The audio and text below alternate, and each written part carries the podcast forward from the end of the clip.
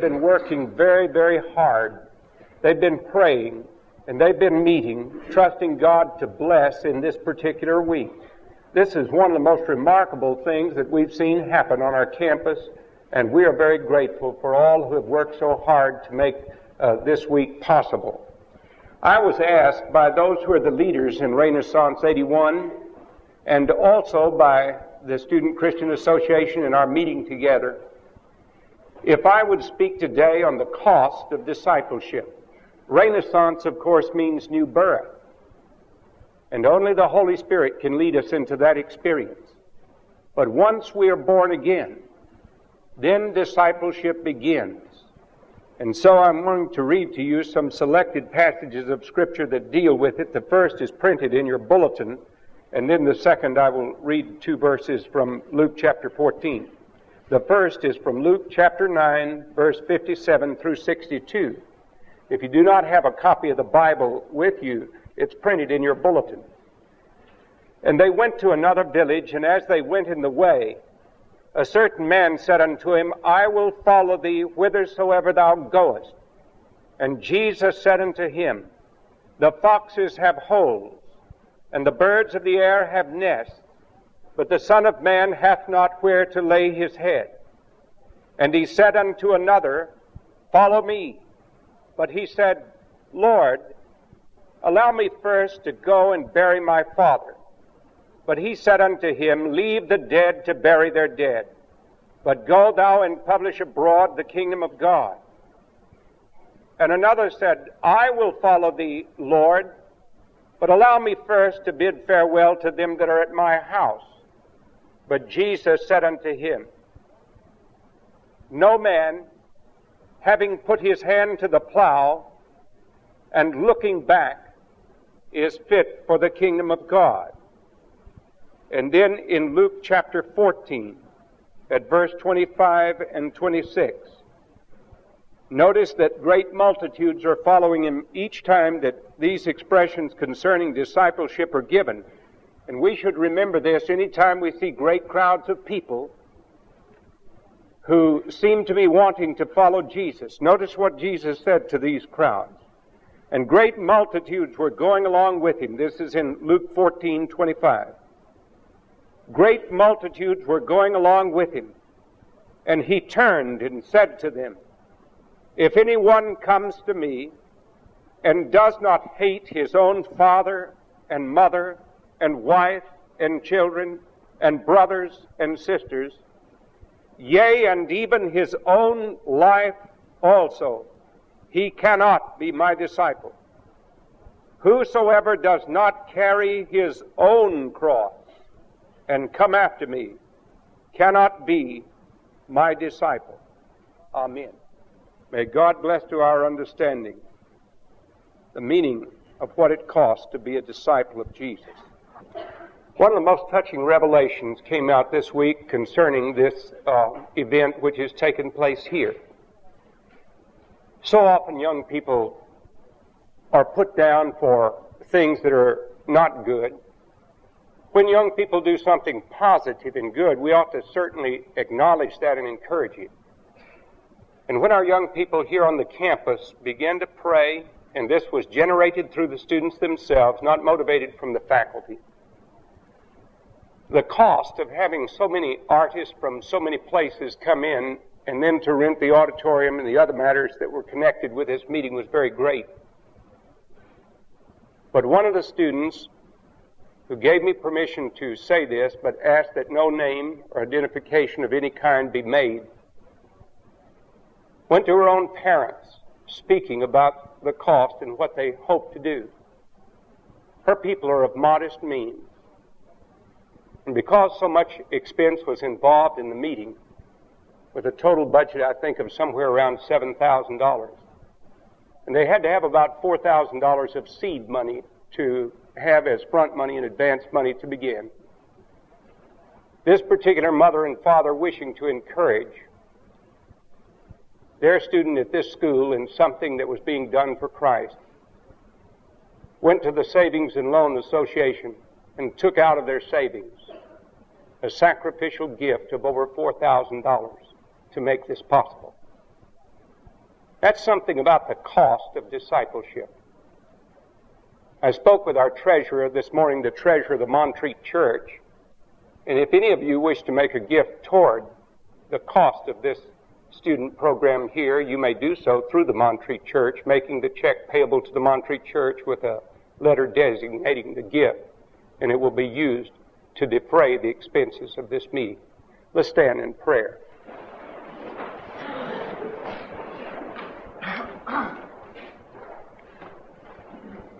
Our Heavenly Father, we give you praise and thanksgiving for the love of the Lord Jesus, and especially for that love which shines so brightly and beautifully in so many of the young people on this campus. We're grateful for them. And we're grateful for those who have advised and counseled with them in this week of preparation and prayer.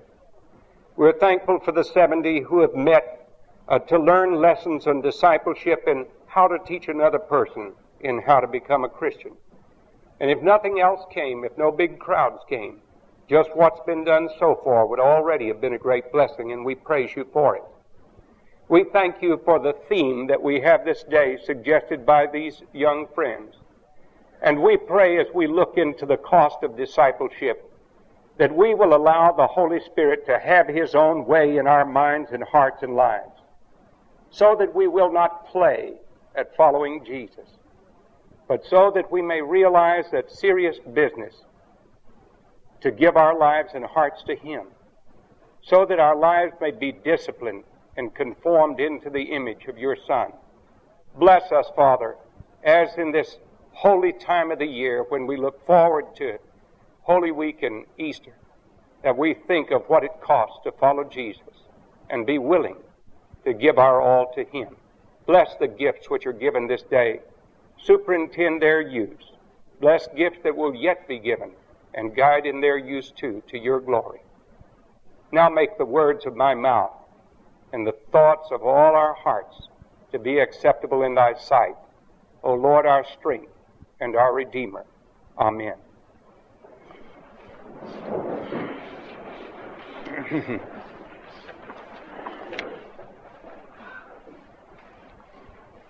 Jesus told many remarkable stories regarding discipleship.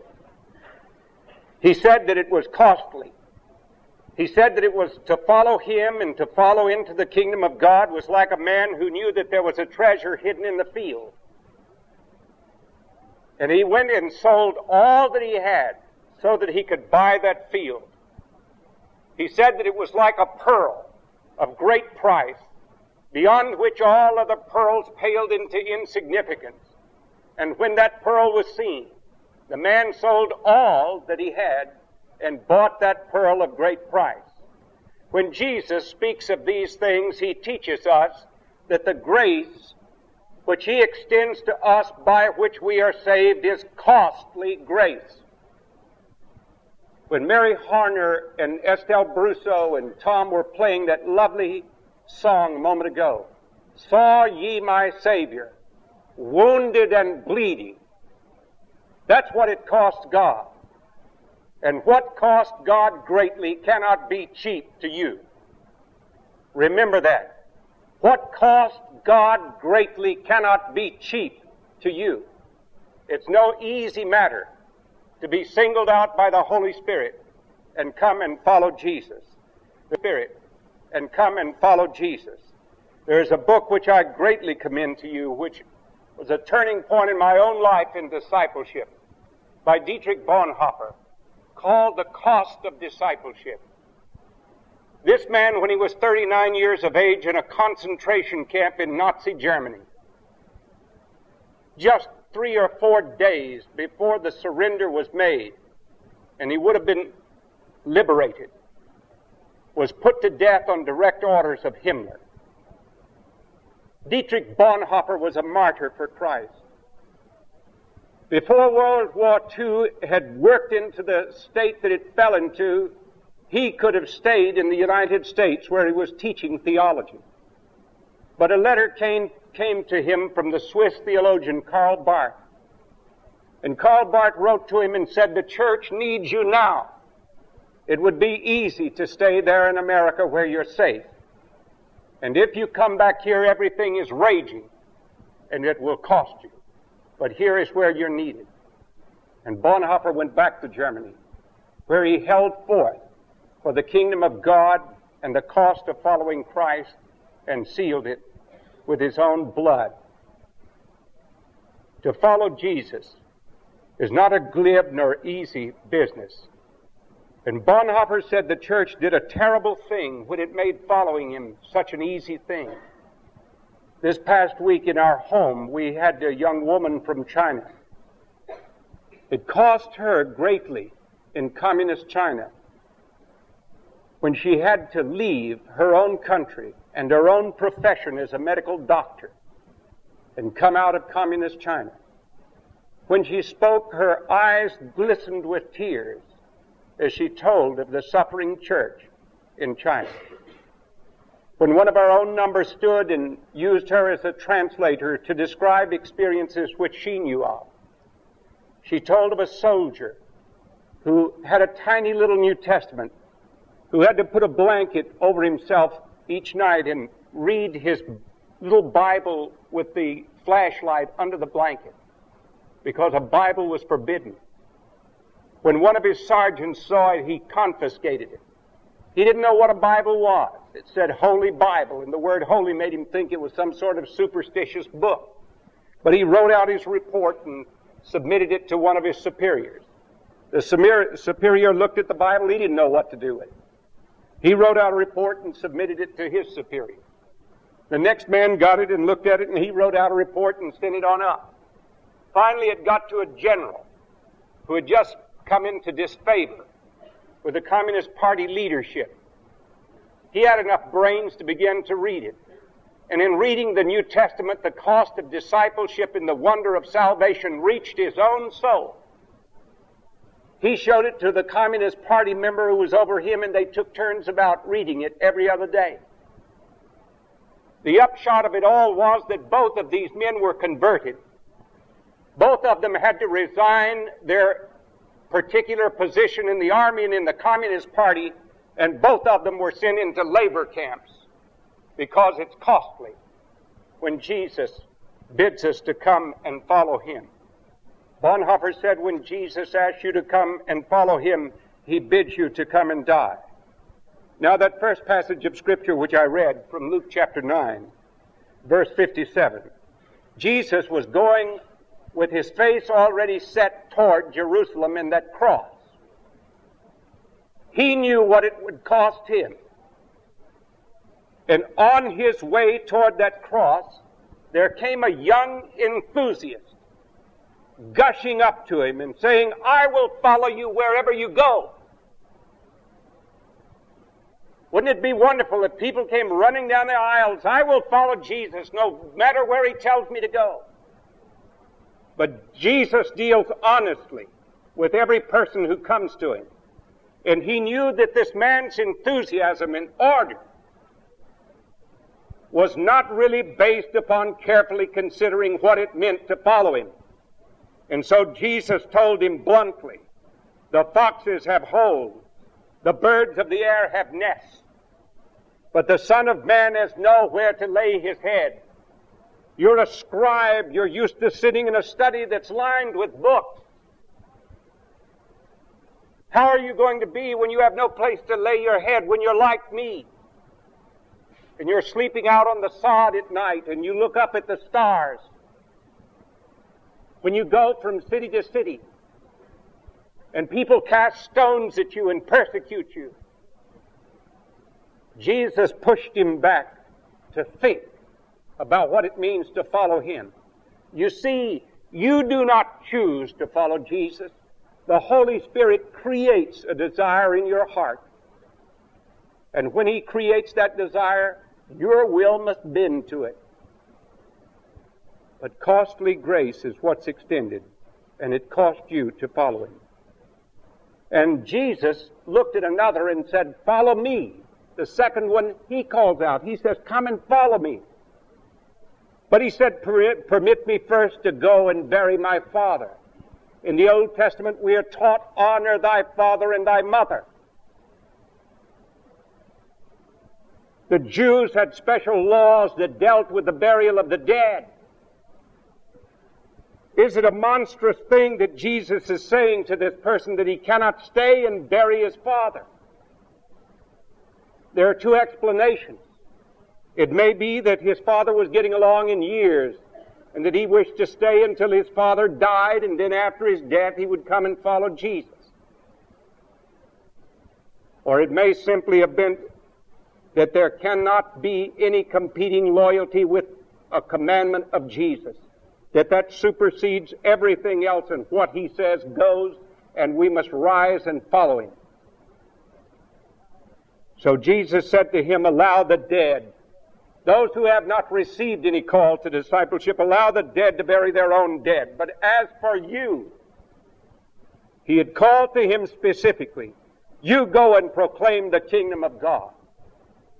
When he calls us to a specific task, it is not put forward as a basis for negotiation or discussion, but it's an order, and the call is to obey. And the church has made a terrible mistake in making easy grace, easy membership in the church. It's not so here. It costs you. No loyalty to anyone else can supersede that loyalty to Him. And another came running to him and said, I will follow you, Lord, but first let me go and say goodbye to those at my home.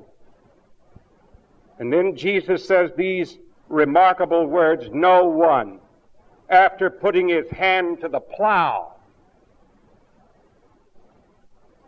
after putting his hand to the plow, this is not a thoughtless expression. Putting his hand to the plow meant arduous, hard, long work. No man having put his hand to the plow and looking back said, Jesus is fit for the kingdom of God. That's a part of the cost of discipleship. I grew up on a farm out in Texas, and plow work is hard work. There is something that's exhilarating about spring when you sow the seeds. You can go forth with joys, sowing seed. It's happy. The furrows have already been dug. Everything has been plowed up. But in the day in which Jesus lived and in olden days here in this country, to follow a plow was hard business. It, mean you, it meant you had to stick to something. You had to hold on to it. And it was long, hard day's work that you were going to put in. And that plowshare was going to cut through a lot of crusty, hard soil and turn up the subsoil so that real growth could be made. And so it is when we follow Him. It means the discipline of reading the Bible, the discipline of prayer, the discipline of turning off some television programs that are not fit for you to watch, the discipline of avoiding certain company, the discipline of being a loner when you have to be a loner in order to take your stand for Jesus and be faithful and true to Him. What cost God His Son cannot be made cheap for you. There is no cheap grace. And to follow Him is costly business. And then in the lesson that Tim read this morning about one who did pay the price and follow Jesus, a tiny little man, the most unlikely looking candidate for salvation, whose name was Zacchaeus. The name means pure, but he would have been anything in the world but that in the eyes of most people. You see, he was a renegade tax collector. He wanted money more than he wanted anything else in all the world, and he was going to get it, and get it by any means that he could get it. If he could get it honestly, he would get it honestly, and if he could get it in some other way, then he would do it that way. But Zacchaeus had a wonderful characteristic. He was curious. He was curious about Jesus and who he was. And I have noticed among young people a great curiosity about Jesus. They want to know about him. I have seen other people in other lands who want to know about Jesus.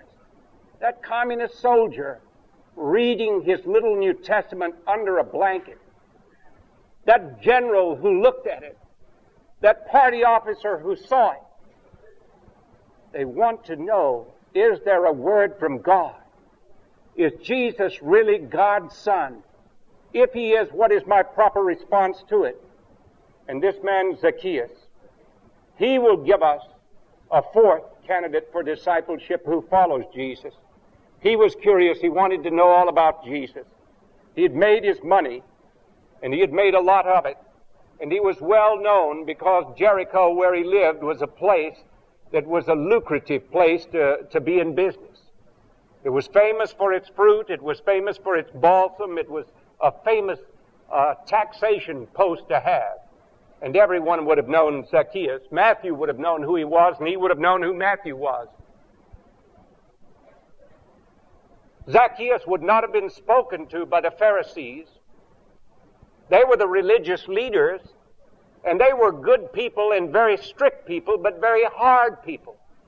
Their hearts were all full of divine law, but their hearts were all devoid of divine love. And they would have nothing to do with a traitor to the cause of Judaism, like Zacchaeus, who sold himself out to the Romans to collect taxes. And this would mean that with all of his money, he was a very lonely man. And I think that deep down in his soul, he always wished that he could start over again.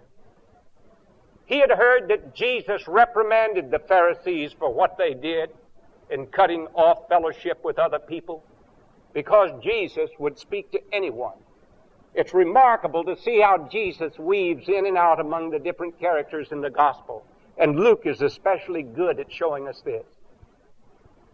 John shows us great conversations with other people. Jesus can talk to a learned theologian like Nicodemus and push his PhD aside and tell him that he has to have a renaissance. He has to be born again. Or he cannot see the kingdom of God. He can't enter it. He can't know anything about it. He can talk to a woman who's been married five times and the man with which she lives now is not her husband. And yet Jesus can talk with her very civilly but get right to the heart of the problem and say, go call your husband and bring him here. And Jesus can deal with her.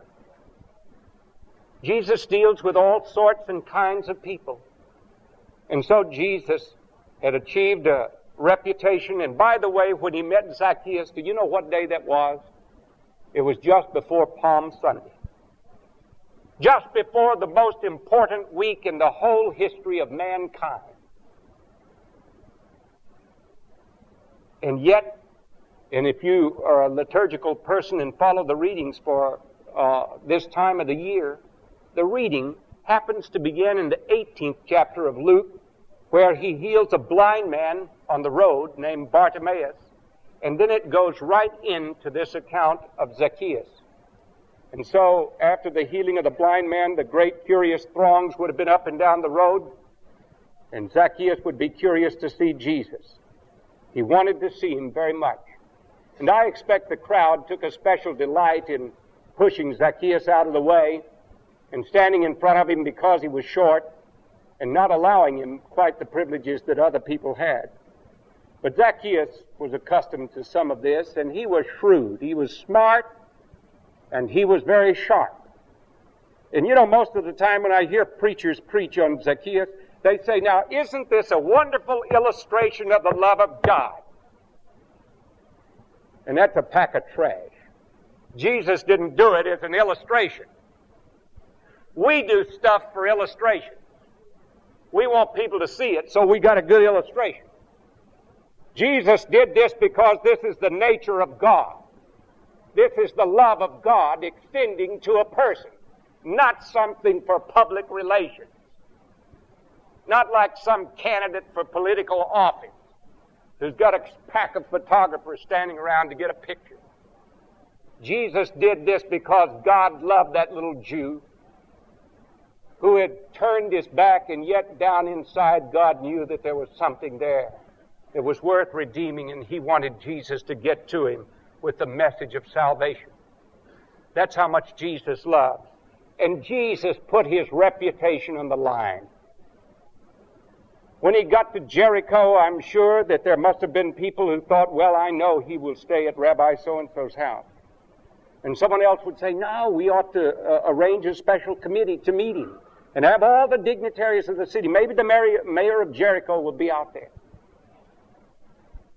But Jesus knocked the welcoming committee's plans all awry when he was walking and he looked up in the tree and saw the funny little figure of Zacchaeus up in a tree looking down at him.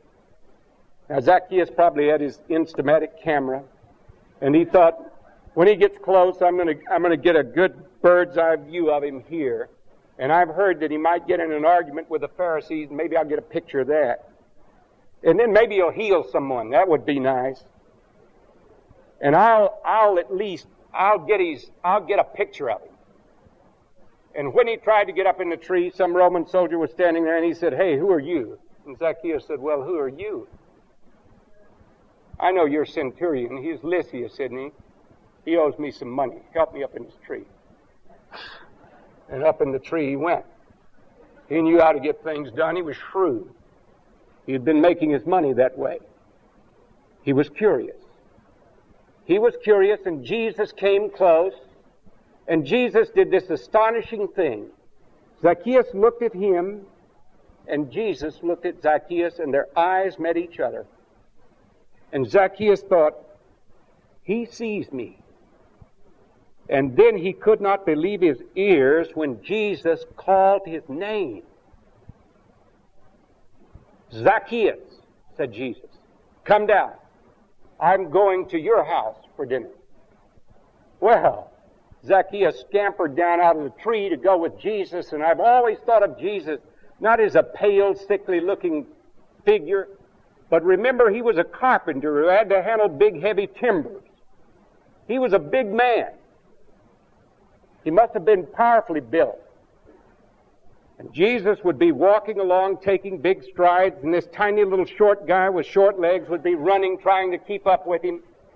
And he would be talking a mile a minute. He would say, Jesus, I can't wait till you get to my house. I want you to see it. I have the biggest house in Jericho. And you're going to be my guest, and tonight you're going to have a meal fit for a king. You chose right to come and eat at my place.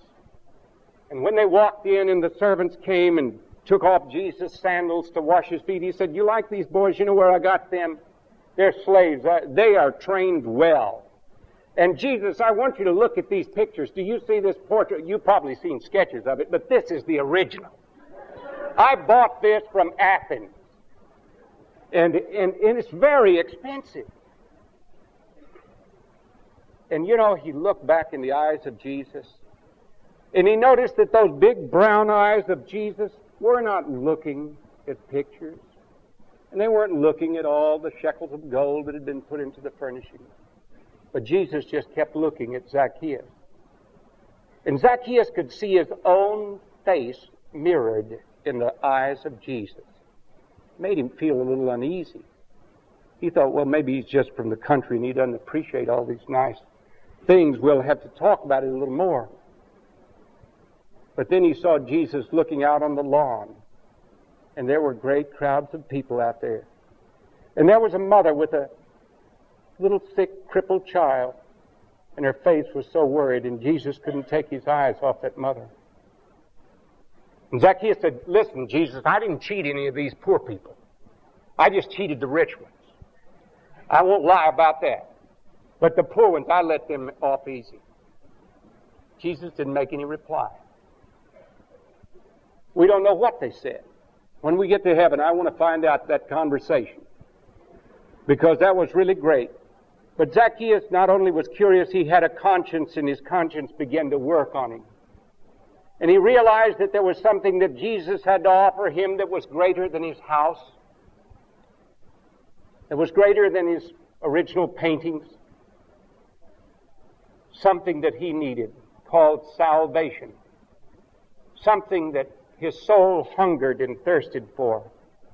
And so when Zacchaeus came out of the house, all of those people there could scarcely believe their ears because they heard him say it. Half of my goods I give to the poor. And if I have taken anything from any man by false accusation, I give it to him four times over.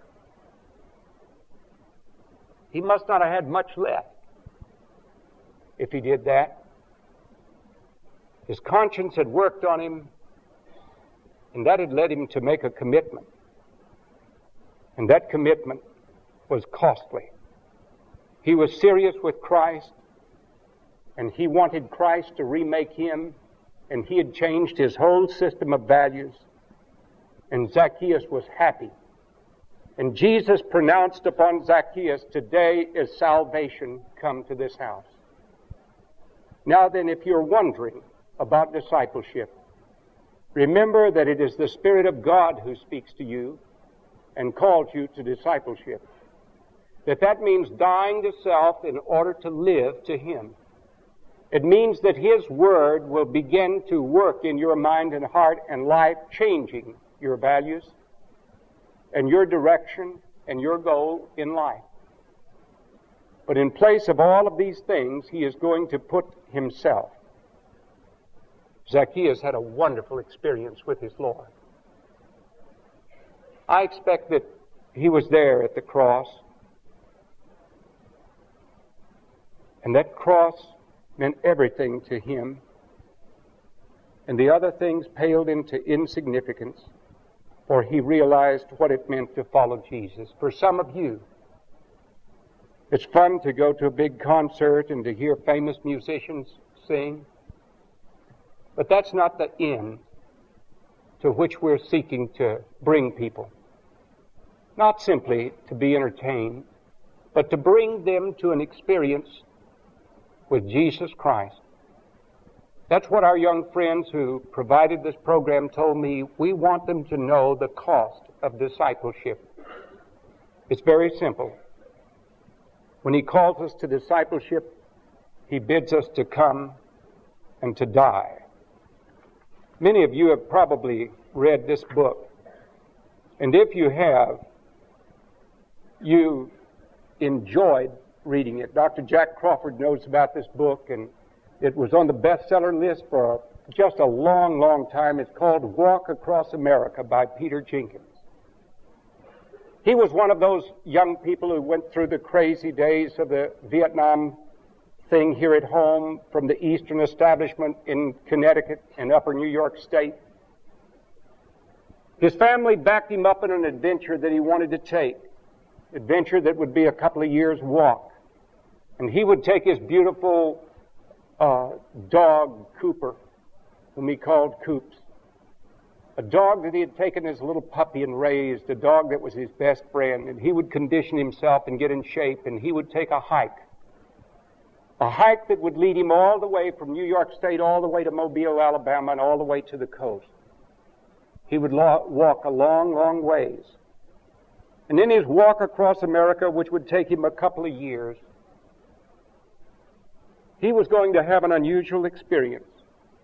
He said, I started to walk in Mobile, Alabama on March the 21st, 1975.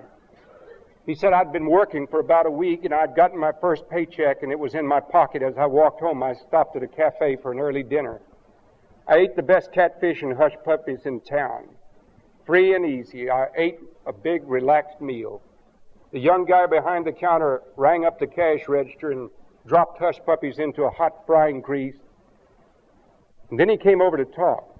His name was Hal, and after an hour of all the catfish I could eat and exchanging stories, he invited me to a party at his apartment. He said it'd start in a few hours, and he promised there would be foxy ladies and everything goes party and plenty of stuff to get high on. I was eager to get a chance to meet some ladies, and li- like myself, I accepted. And then he tells about what happened to him. He went home to the place where he was staying looked through some his pack to try to find something clean to wear and got a pair of blue jeans and a sweatshirt and his Nikon camera and started across town to go to a wild party. And then he saw a huge billboard. And the billboard advertised something called a revival. And he'd heard about these things happening in the South. He thought it might be interesting, but he got it out of his mind. He was going to a party. Then he saw another big sign.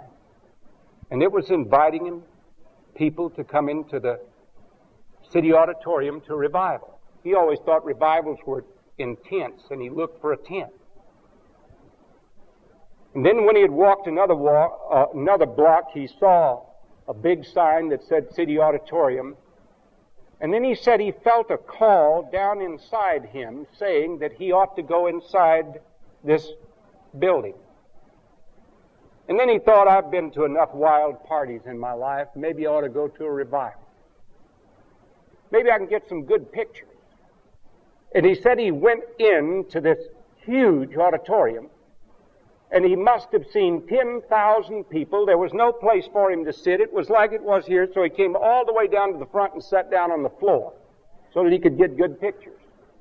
He had long hair like a hippie, and he was clicking away with his Nikon camera, taking pictures of the soloists, taking pictures of Robinson as he preached. And then he began to listen to what the man was saying. And what the man was saying was a good bit of what Dietrich Bonhoeffer says in a lot more learned language. What he was saying was that salvation was not something that just comes with being a, a member of the church. In fact, he said that a poll was taken in the Huntsville Penitentiary in Texas, and that 72% of the prisoners were Baptists. When the people all laughed, he, he said that the preacher yelled out, I don't care if you're a Methodist, I don't care if you're a Catholic, I don't care if you're a Presbyterian or a Pentecostal, I don't care if you're a pastor or a seminary professor, I don't care what you are, friend, salvation is not guaranteed because you joined a church. Most of what he said about knowing God and repenting and salvation I didn't understand, but I knew I was at a place where something real and truthful was happening. I had mixed up feelings. I felt self-conscious. I stayed on the floor, locked in between the 10,000 people and the preacher. My camera was now dangling. It was ignored. I was no longer taking pictures, but I was listening to him. Zacchaeus, you see, went to look at Jesus, and he wound up listening. I want you to know that most decisions, said the preacher, for church membership are no different than joining a civic club or a country club. And that that kind of membership is keeping people from knowing God. Just being a member of a church will not make you or change your life.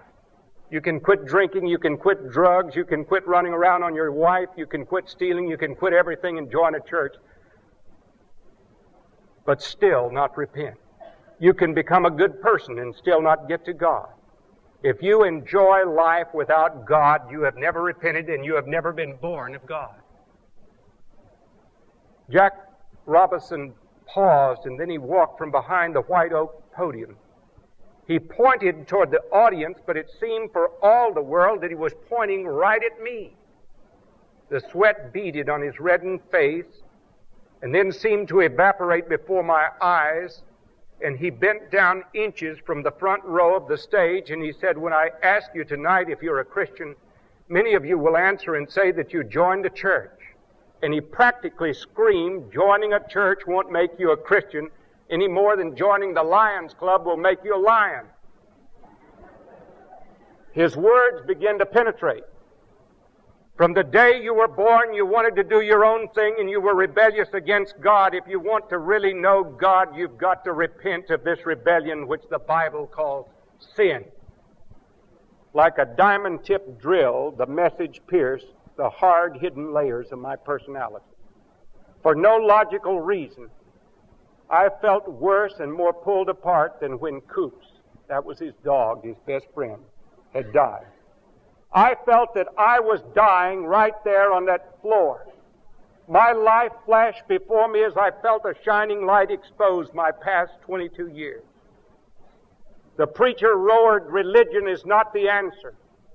Salvation is. And salvation is committing your life to Jesus Christ and believing on Him. But don't think you're going to use Jesus for a passport to heaven. If you confess Him, you must believe He is God's only Son who was sent to die for your sins. The preacher wiped his forehead and paced across the platform and cleared his voice.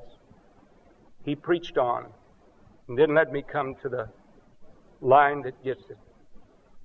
he had gone forward and he prayed a prayer. Lord Jesus, I want the gift of eternal life. I am a sinner. I have been trusting myself, and right now I renounce my confidence in self and I put my trust in Thee. I accept You as my personal Savior. I believe You died for my sins, and I want You to come into my life. I want You to be my Master and my Lord. Help me to turn from my way and to follow You. I'm not worthy, but I thank You, Lord. I thank You for saving me. We all finished our prayer and a vibration shot from my head. It seemed to me too simple, but somehow I felt clearer and cleaner and different than I'd ever felt in my life. Something had happened to me. It was dark in downtown Mobile as I walked home, and I felt a smile on my face and the glow of heaven around me. My soul had been like a wavering compass needle. Remember, he had walked through the woods. But now it finally pointed to true north. I had found my lifetime direction. The breeze from the sea stroked my face, and I realized God was like the wind, and I could feel Him everywhere. And now I knew what all those people meant when they were singing Amazing Grace. How sweet the sound that saved a wretch like me. I've told you stories of conversion and what it costs to become a Christian. And now you have to respond. Now let us pray. Our Heavenly Father, we bless you for this one who has responded to your call and pray that for her, this will be a golden milestone in her life and it will be worth it all for one person making that sincere commitment to Jesus. And if there are others, perhaps some people who are older, who know down in their soul that they've played along with God but have never really yielded their life to Him. Maybe they ought to make a commitment. And you know how to work in their heart too. We seek nothing except your will in each life. We thank you for the costly grace you have given to us in Jesus. And we pray that you will help us to respond by giving as much of ourselves as we know how to give to as much of you as we now understand. And so, Father, work in every heart here. Work in the activities this afternoon and tonight. And use all of this to bring honor and glory to your name. And now may the grace of our Lord Jesus Christ and the love of God our Father